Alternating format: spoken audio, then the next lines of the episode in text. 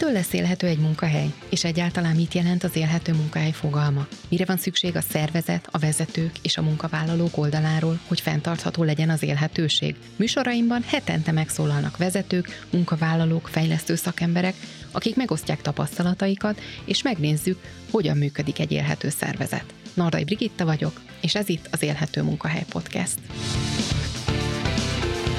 Legyél tagja te is az Élhető Munkahely Klubnak. Bónusz epizódok, szakértői tartalmak, vágatlan adások, webinárok. Havi előfizetésért látogass el a www.élhetőmunkahely.hu oldalra.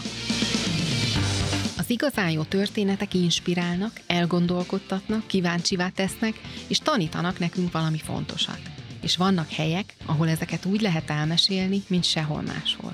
A műsor szakmai partnere a Kio Podcast stúdió tartalomfejlesztés, produceri tanácsadás, stúdióbérlés. Köszöntelek, kedves hallgatói, Nardai Brigitta vagyok, és ez itt az Élhető Munkahely Podcast soron következő adása. A mai alkalom különleges olyan szempontból, hogy két vendéget is köszönhetek. Mai vendégeim a High Systems mérnöki szolgáltatások Kft-től érkeztek, Kaszap Stella, HR és marketing igazgató, és német Mihály ügyvezető igazgató. Köszöntelek benneteket a műsorban. Szervusz, köszöntjük a hallgatókat. Szia, köszöntjük a hallgatókat. Mit is kell tudni róluk? Stella 17 éve dolgozik HR területen, dolgozott a világ legnagyobb mobiltelefongyárában, ott volt a 10 milliómodik magyarországi mobiltelefon legyártásánál, és a Nokia-nál ő volt a legfiatalabb, aki munkáltatói jogot kapott.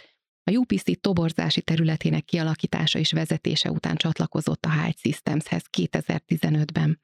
Az év HR vezetője verseny 2020-as évi kisvállalati kategóriában a második helyen végzett, illetve a HR.com Awardon bronz minősítést szereztek.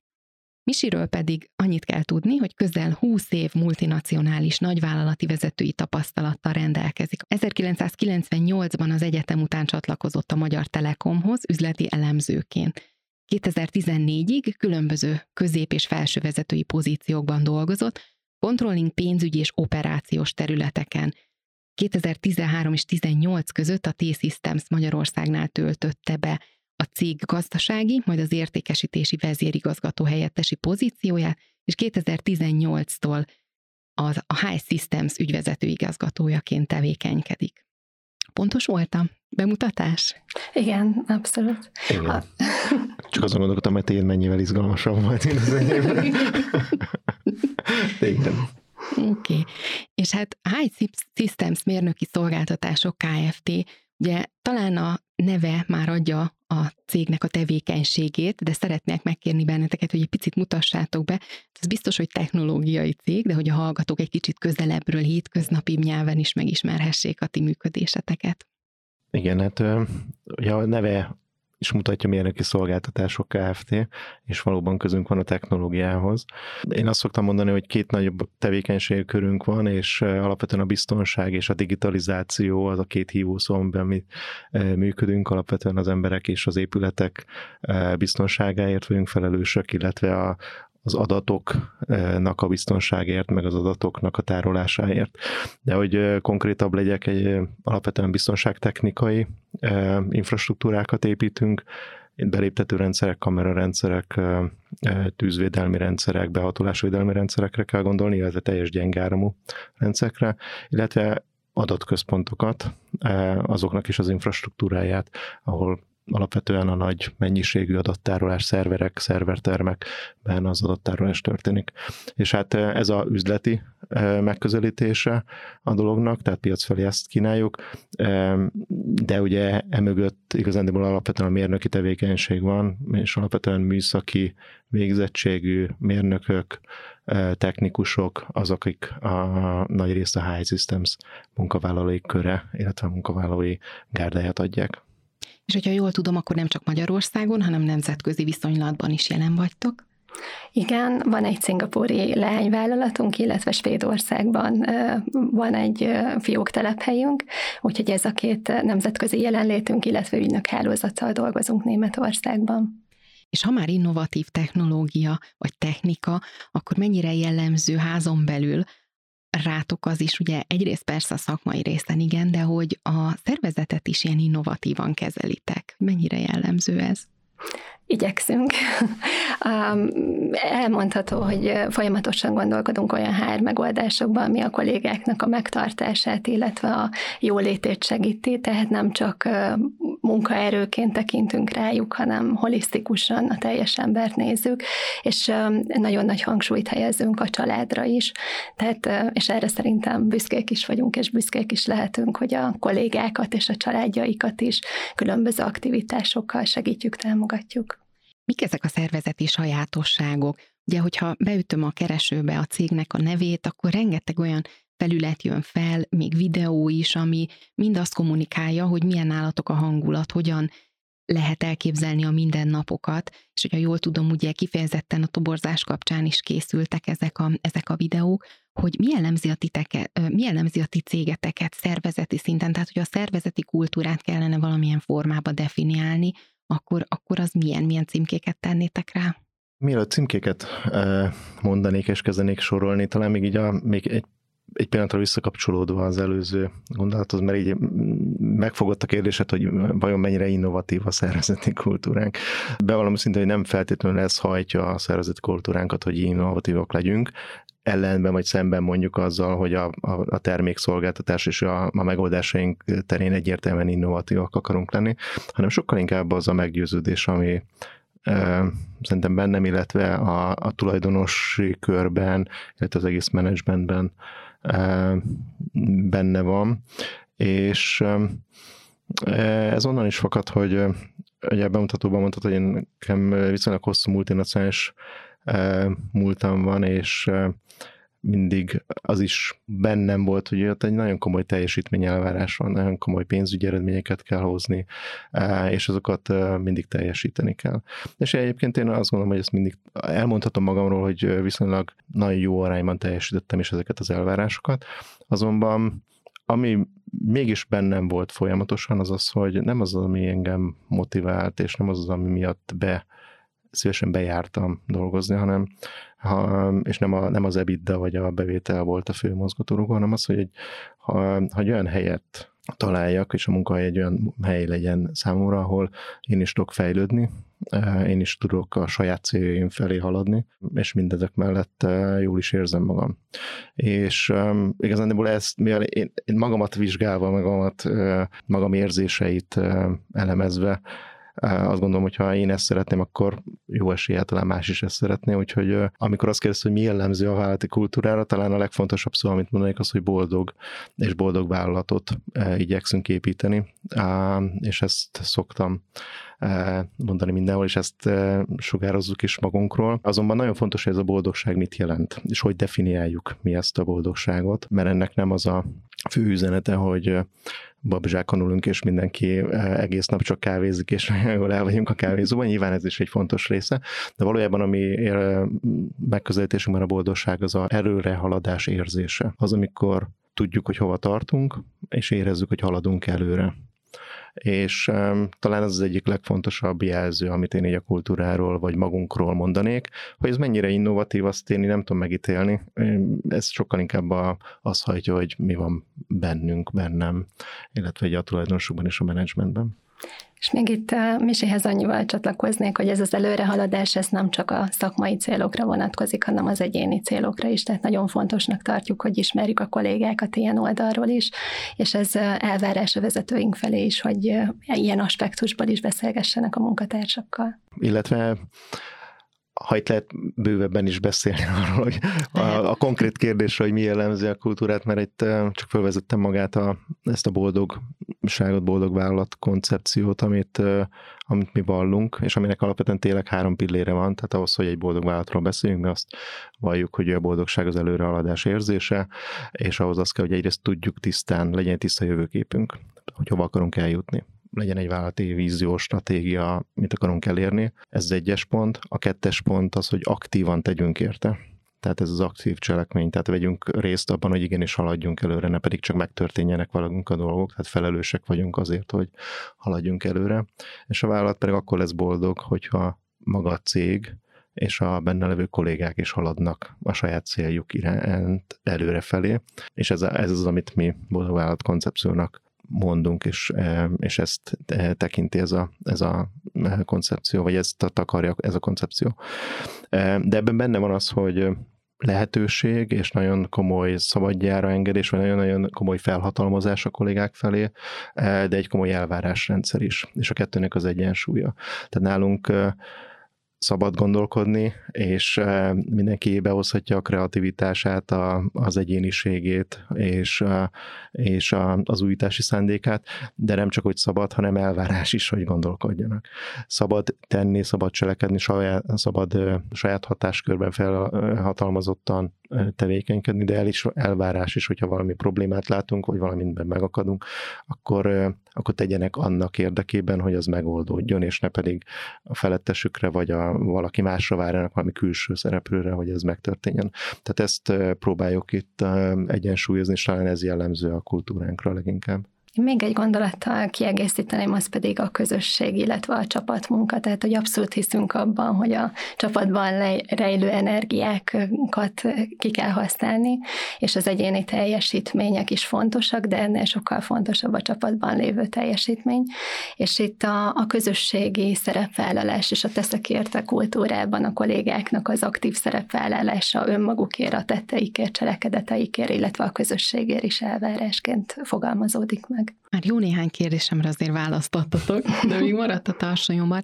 Most így, ahogy ezeket elmeséltétek és megosztottátok velem, azért eszembe jutott, illetve um, ugye visszakapcsolódva ahhoz, hogy egy változáson is átment a cég. Tehát, hogy volt egy nagyon komoly arculatváltás, hogy itt ez mit jelentett pontosan egyéni szinten, vagy párhuzamos volt ezzel a szemléletű gondolkodással is, hogy ezt már akkor így így választottátok ki akár az új kollégákat, vagy a meglévők hogyan tudtak ezekhez a változásokhoz alkalmazkodni. Mert ilyenkor mindig felmerül bennem a kérdés, hogy amikor átvezetünk egy céget egy változási folyamaton, akkor abban vannak olyan elemek, ami lehet, hogy valakinek nagyon fáj, és nem feltétlenül szeretne így gondolkodni, mert amit ti most megosztottatok, az mind arról szól, hogy ők is szeretnének fejlődni. Ez valóban így van akkor egyéni szinten is, kollégáknál? Én nekem az a tapasztalatom, hogy hogy ezzel, hogy azt mondjuk, hogy boldog vállalatot építünk, és e, e, ehhez nagyon könnyű csatlakozni. Mert valamilyen szinten ez gondolom az ember, minden ember az életében boldog akar lenni, kiegyensúlyozott megtalálni azt, ha az egyensúlyt az életében, ami teljesé teszi, legyen ez a szó a magánéletről, a, a munkáról, a, a, az egyéni fejlődésről, és ez, ez át is hatja ilyen szempontból a gondolkodásunkat, hogy a, az emberekről, a munkatársainkról, a kollégáinkról, mint egy egész gondolkodunk az életükről. Tehát, hogy a munka világa, a munkahely az csak egy része ennek, egy nagyon fontos része egyébként, azt gondolom, tehát nem is lehet szerintem teljesen sok esetben szétválasztani a munkát, magát, életet, mert az élet az nagyon, életek nagyon szerves része a munka, de azért a munkán kívül van azért mindenkinek egyéb dolga, magánélete, családja, barátai, egyéb céljai, és ezt amikor azt mondjuk, hogy, hogy boldog vállalatot akarunk lenni, amiben az egyének embereknek a boldogsága, értsd alatta előrehaladása, fejlődése, növekedése van benne, akkor, akkor én nekem az volt itt a megélésem, hogy, hogy szinte mindenki szó nélkül tudott ehhez csatlakozni, mint cél. Aztán az más kérdés, hogy, hogy magát ennek a, a megvalósítása, a gyakorlatban való áthelyezése, a mindennapó életben való megélése az, az hogyan történik. Azért az nem megy varázsütésre, és valóban ott, ott szerintem majd erről tudunk hosszasabban is beszélni meg, lehet, hogy lesz erre vonatkozó kérdésed is. Ott azért ez egy hosszabb folyamat, és messze nem vagyunk a végén, azt gondolom, de, de jó úton haladunk. De erről beszélünk majd szívesen még. Alapvetően ez meglátásom szerint egy soha véget nem érő folyamat, hiszen a körülményeink folyamatosan változnak, tehát az, hogy így alkalmazkodni tudjunk a megváltozott körülményekhez, az, az egy folyamatos kihívás lesz a jövőben is. Hogyan telt az elmúlt egy évetek? Ugye azért ez mindenkinek egy nagyon kihívásokkal teli időszak volt, nehéz időszak. Ugye nálatok vannak irodai dolgozók is, illetve terepi dolgozók is, hogy hogyan alakult nektek ez az időszak. Azt néztem, hogy rengeteg hozzáadott értéket tettetek a magához a COVID kezeléséhez kapcsolódóan, hogy ezt hogyan éltétek meg így cégen belül? Mi a hibrid működési módban működtünk, tehát a terepen dolgozó kollégák, ők fizikailag is oda kellett menni a projekt helyszínekre, viszont az irodai munkatársak részére biztosítani tudtuk az otthoni munkavégzést. A első lépésben, amire fókuszáltunk, az a dolgozók biztonságérzetének a megtartása, illetve a cég stabilitásának a biztosítása. Úgyhogy ez azért egy elég izgalmas és, sok-sok megbeszélésre teli időszak volt, de amikor sikerült sikerült ezt megugrani, és megteremtettük azokat a technikai feltételeket, illetve e, bizonyos projektjeink szerződésbe fordultak, akkor utána elkezdtünk arra fókuszálni, hogy hogyan tudjuk a közösséget együtt tartani. És erre különböző aktivitásokat dolgoztunk ki, tehát a, a korábban havi szintű dolgozói formunkat heti rendszerességűvé tettük. A kollégáinknál, ahol kisbabák születtek, online tájfakasztót tartottunk két alkalommal, kialakítottunk egy H1-es könyvtárat, ahova nem csak szakmai könyveket szereztünk be, hanem tényleg olyan akár önismeretet, önfejlesztést támogató könyvek is elérhetőek voltak mindenki számára. Elindítottuk a H1 családcsoportunkat, tehát ez mind-mind olyan aktivitás volt, amivel a közösséget és a közösségi összetartozást szerettük volna erősíteni. De a másik, ha már biztonságról beszélünk, és ez legalább olyan fontos, az a, az a bizonytalanság helyzetnek a kezelése.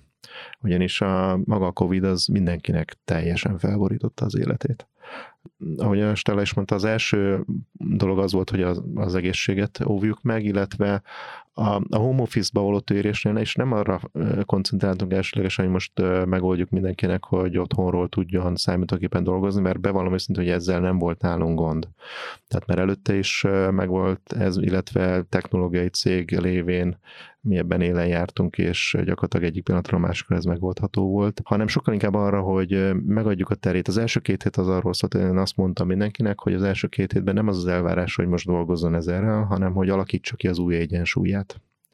Találja meg azt, hogy ebben az új helyzetben hogyan tudja ellátni azokat a szerepeket, aminek neki meg kell felelnie. Itt sok programot említettetek, illetve amikor ez a bizonyos változás is keresztül ment a cégen, hogyan kérdezitek meg őket, hogy ők mit szólnak ehhez, illetve hogy milyen formában, hogyan szoktatok, mert ugye az egyoldalú, vagy a ti felületek érkező kommunikációt most már itt tisztán látjuk, de hogy milyen formában, hogyan kérdezitek meg őket, tehát milyen fórumok vannak erre, egyrészt arról, hogy ők is el tudják mondani a véleményüket, vagy hogy milyen fejlődési irányt szeretnének, vagy ő nekik mit jelent akár a boldog munkahely. Uh-huh.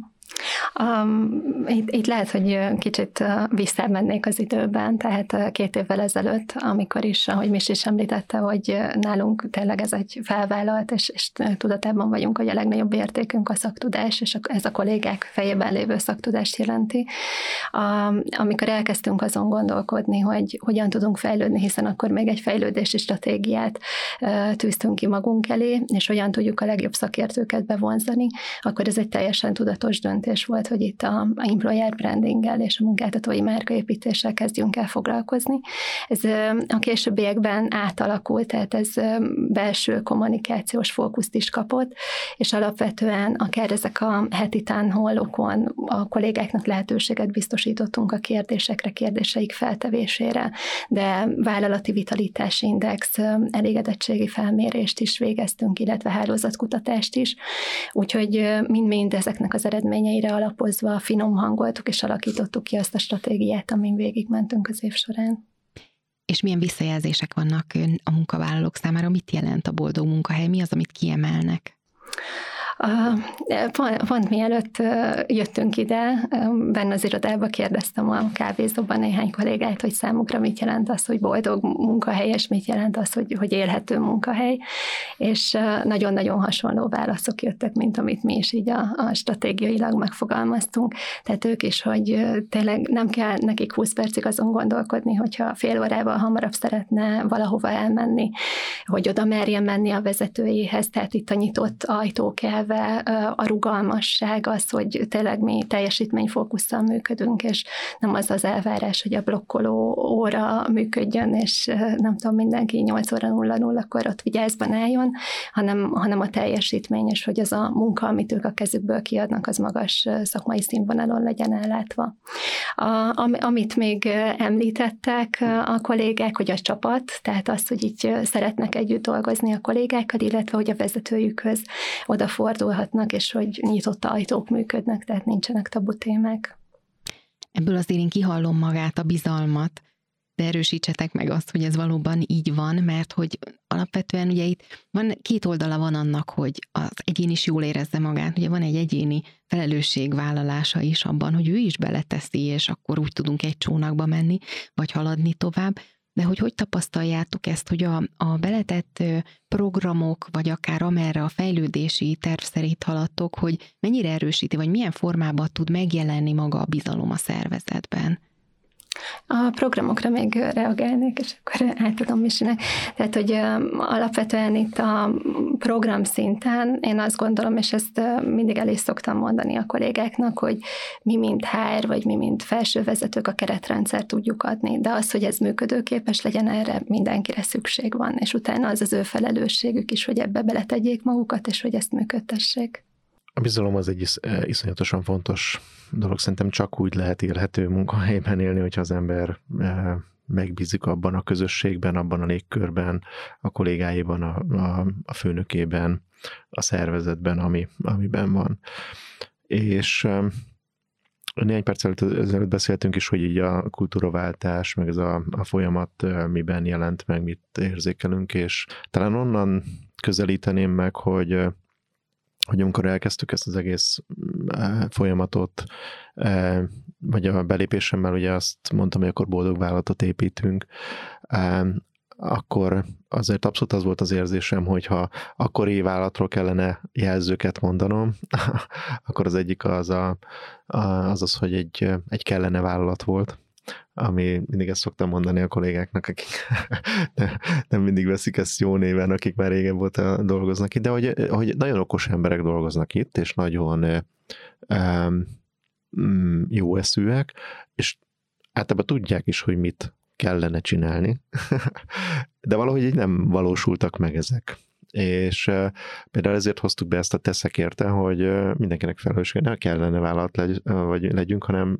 teszek vállalat, és, és csinálom vállalat, és, és azt gondolom, hogy ebben elindultunk egy iszonyatosan jó irányba, és abszolút érződik, hogy, hogy felgyorsultak a folyamatok, és tényleg történnek a dolgok, és nem pedig arról beszélünk, hogy mit kellene csinálni. És a másik ilyen az egyébként pont a bizalom, ami, amit, amit fogalmazhatok úgy, hogy a vállalat, vállalat egésze iránt, vagy a vállalat felsővezetése, a vállalat vezetése iránt volt, hogy azért az első két év, amikor meghirdettük azt, hogy boldog vállalatot építünk, mit szeretnénk, mik a stratégiánk, mi a víziónk, hova akarunk eljutni, akkor ugye azt mondtam, mindenki azonosult vele, vagy hogy senki nem mondta azt, hogy ő nem akar egy ilyen vállalatban e, e, élni, vagy egy ilyen vállalatban dolgozni, de azért érezhető volt a fenntartás. Na jó, majd meglátjuk. E, majd meglátjuk, hogy mi fog történni.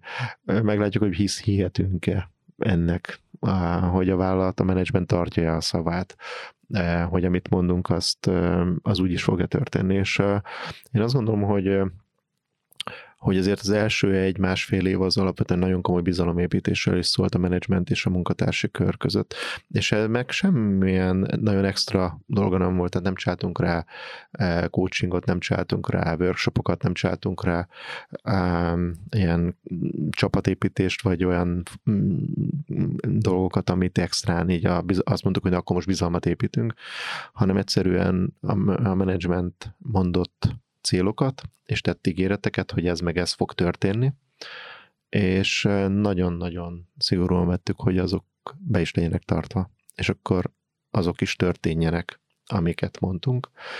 És így két és fél, három év távlatában most már azt tudom mondani, hogy ez a bizalom megvan, és miután a kollégák is látták és megélték, hogy ja, tényleg, ezt mondta a menedzsment, hogy ez fog történni, és tényleg ez történt, ja tényleg jobban teljesített a vállalat, akkor ennek a hatását én is érzem.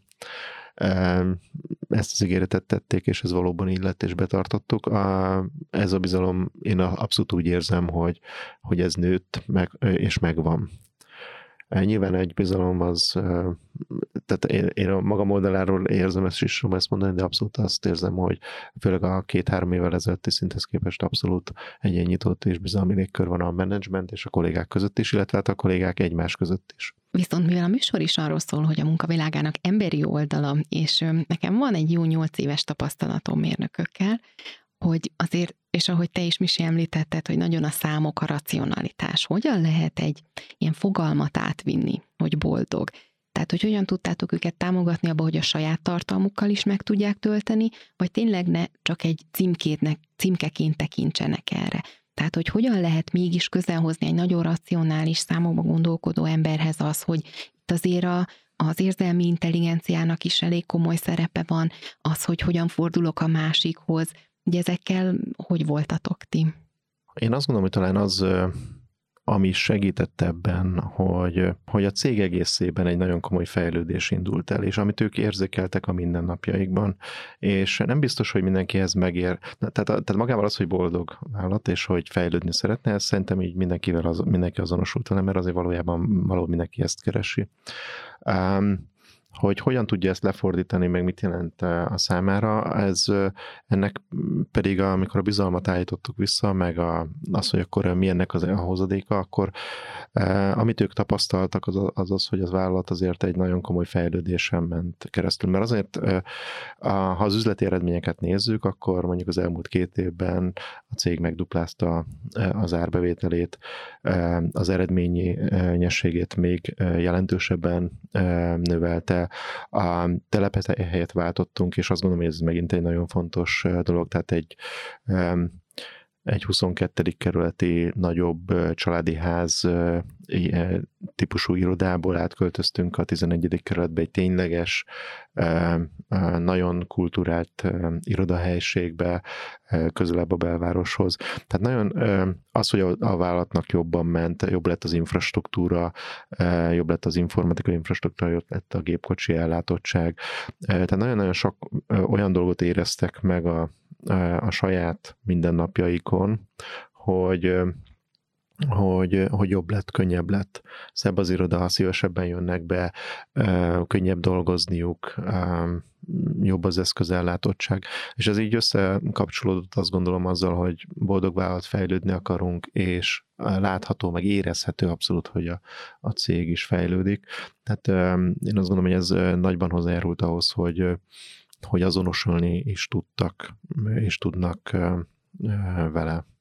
És ezt kellett tudatosítani bennük? Tehát, mert azért ugye nagyon sokszor a menedzsment mindent megtesz, vagy mindent is, és hogy a munkavállalók ezt azért értek, értékelik, észreveszik, vagy, vagy milyen visz, visszajelzések érkeztek erre? Abszolút érzik és, és értékelik is, um, illetve hát az irodaköltözés projektet említette Misi, tehát hogy ez egy belső projektként indult, tehát ezt ugyanúgy kezeltük, mint egy ügyfélprojektet, egy projektteam alakult cégen belül, tehát nagyon-nagyon sok kolléga részt vett abban, és hozzájárult ahhoz, hogy ez sikeres legyen. Tehát ott is egészen onnantól, hogy elindultak a tárgyalások, kommunikáltunk róla, be voltak vonva, tehát talán így az egész működésünkre az jellemző, hogy nem mi csinálunk, mi találunk ki mindent, hanem megosszuk velük, hogy mi az, amiben gondolkodunk, és mik azok a, a tervek, amik előttünk vannak, és utána lehetőséget és teret biztosítunk arra, hogy akkor ebben ők is részesüljenek, és részt vegyenek benne.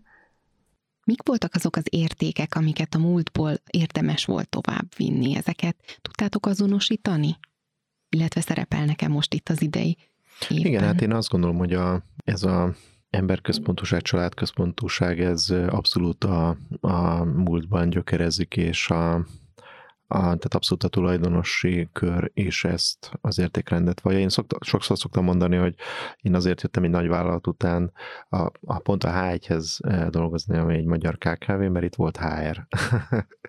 és a Stellának szoktam mondani, hogy én a Andráson kívül a tulajdonos, a Stella miatt jöttem a céghez, azért, mert ez egy különlegesség. Azt gondolom, hogy egy ekkora cég, mint a iSystems, aki akkor, amikor én csatlakoztam, két és fél milliárdos árbevételű volt, egy dedikált HR funkcióval rendelkezzen, akinek az a feladata, hogy ami egy HR-nek a feladata, hogy tehát a munkatársakkal törődjön, foglalkozzon, és csinálja a, a HR-es fejlesztéseket.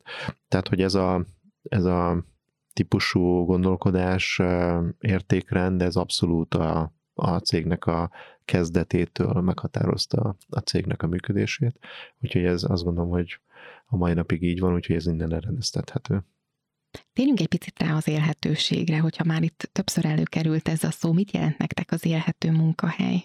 Én vezetőként tényleg a, a saját példámból szoktam kiindulni, hogy én mitől érzem jól magam egy helyen, és én számomra fontos az, hogy a reggel fölkelek, akkor milyen hangulatban megyek be a céghez, mi az, ami motivál, egyáltalán miért kelek föl. Én azt gondolom, hogy ha, ami rám igaz, az valószínűleg sokak, nem biztos, hogy mindenkire, de valószínűleg sokakra igaz, de a egyik legfontosabb, hogy, hogy ne úgy keljek föl, hogy a francba már megint fel kell kelnem, ne gyomorgörcsel menjek be, ne túl stresszelve, hanem, hanem úgy, hogy oké, okay, mondjuk hétfőn nyilván az ember morcosabban megy be, akármi van, de akkor is azért szívesen megy be, mert tudja, hogy értelmes feladatokat végezhet, olyan dolgokat, amiből tud tanulni, és egy jó közösségbe is érkezik, ahol szívesen van. Tehát én számúra abszolút ezt jelenti, hogy élhető, illetve hát azt, hogy én szokta, sokszor szoktam mondani azt, hogy ez a szemantikai problémát, hogy ez a munka, magánélet egyensúly, mert hogy én, én úgy élem az életemet, hogy nekem a, az évren töltött óráimnak a döntő része az munkával telik. Tehát így ilyen szempontból azért, a, ha az alvást levesszük a napokból, akkor az, a, az ember életének a nagy része az a munka. És és ugye az, hogy mitől boldog egy ember, mitől érzi jól magát az életben, ugye, hogy mentálisan hogy van, fizikailag hogy van, a közösségi kapcsolataiban hogy van, ugye mennyire érzi magát fontosnak, mennyire érzi a saját célját. Ebb, ezekből a, a témákból, vagy ezekből a, a, az igényekből azt gondolom, hogy nagyon sokat tudunk a munkahelyen kielégíteni, vagy nagyon sokat tud a munkahely kielégíteni, és ezért is fontos számomra, hogy a, hogy a munka magánélet az valójában egy, az én számomra az élet az egy, aminek része a munka, meg a magánélet is, de, de nincs e, ilyen éles határvonalal elválasztva, hanem, hanem az ember szükségleteinek egy jelentős részét a munkahelyen kapja meg, egy más részét máshol, de van nagyon sok olyan szükséglet, amit csak a munkahelyen lehet kielégíteni, és számomra ezt jelenti az élhető munkahely, hogy ezeket a szükségleteket, az önmegvalósítást, a közösséghez tartozást, azért a szellemi frissességet, azt nagyon nagy mértékben tudjuk a munkahelyen kiélni. Abszolút tudok csatlakozni, tehát számomra is az élhető munkahely egy olyan hely, ahol segítik és támogatják azt, hogy, hogy ebben az életkerékben lévő dimenziók mindegyik egyensúlyban tudjon maradni. Tehát ez legyen akár szociális kapcsolatok, legyen akár a jólét, akár az egészség, és akár a fejlődés dimenziója.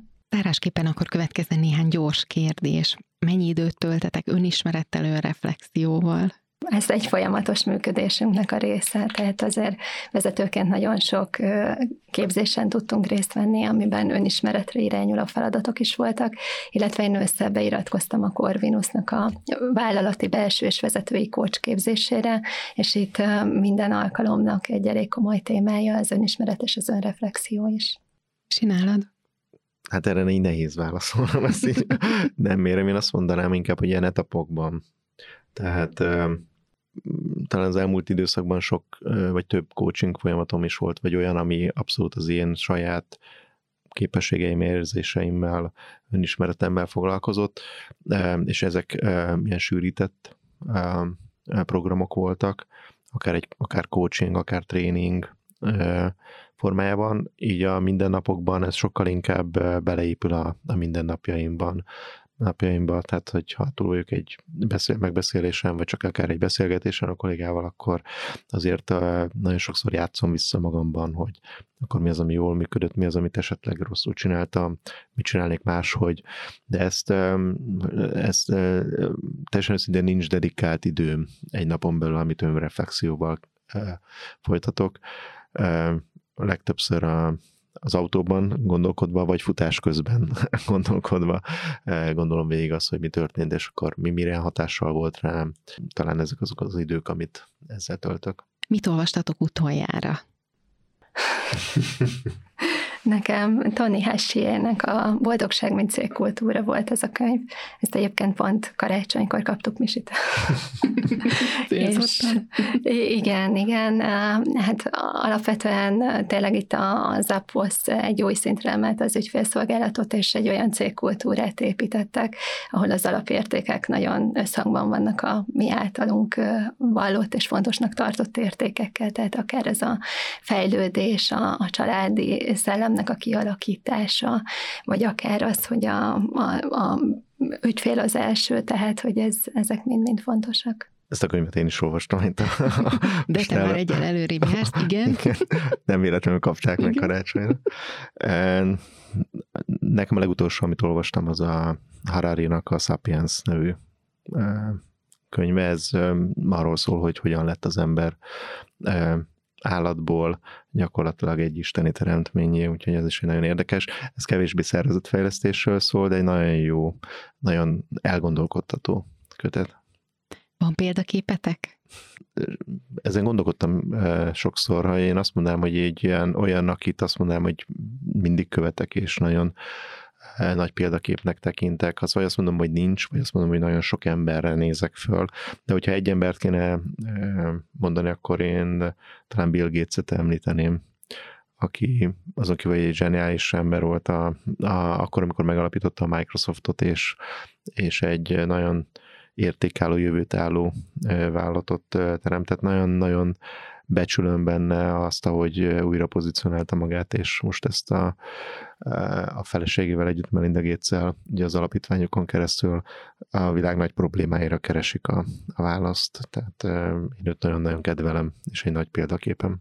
Számomra pedig tényleg a mindennapi tettek és a másokhoz való viszony az, ami meghatározza azt, hogy ki a példaképem.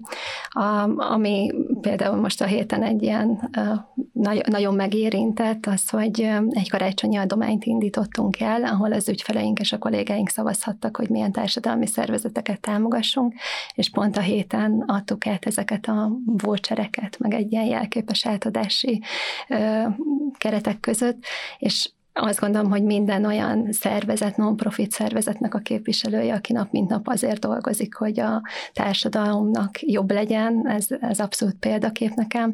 Személyesen pedig nekem a nagypapám, akitől a különbözőségek, a másság elfogadását, illetve a környezetünknek a tiszteletét tanultam. Milyennek látjátok a jövő szervezetét? Hogyan látjátok azt, hogy merre tartunk akár külön HR szempontból, vagy stratégiai ügyvezetés szempontjából? Hogyan szeretnétek látni a szervezeteteket? Hogyha ilyen buzzword válaszolnék rá, akkor azt mondanám, hogy reziliens.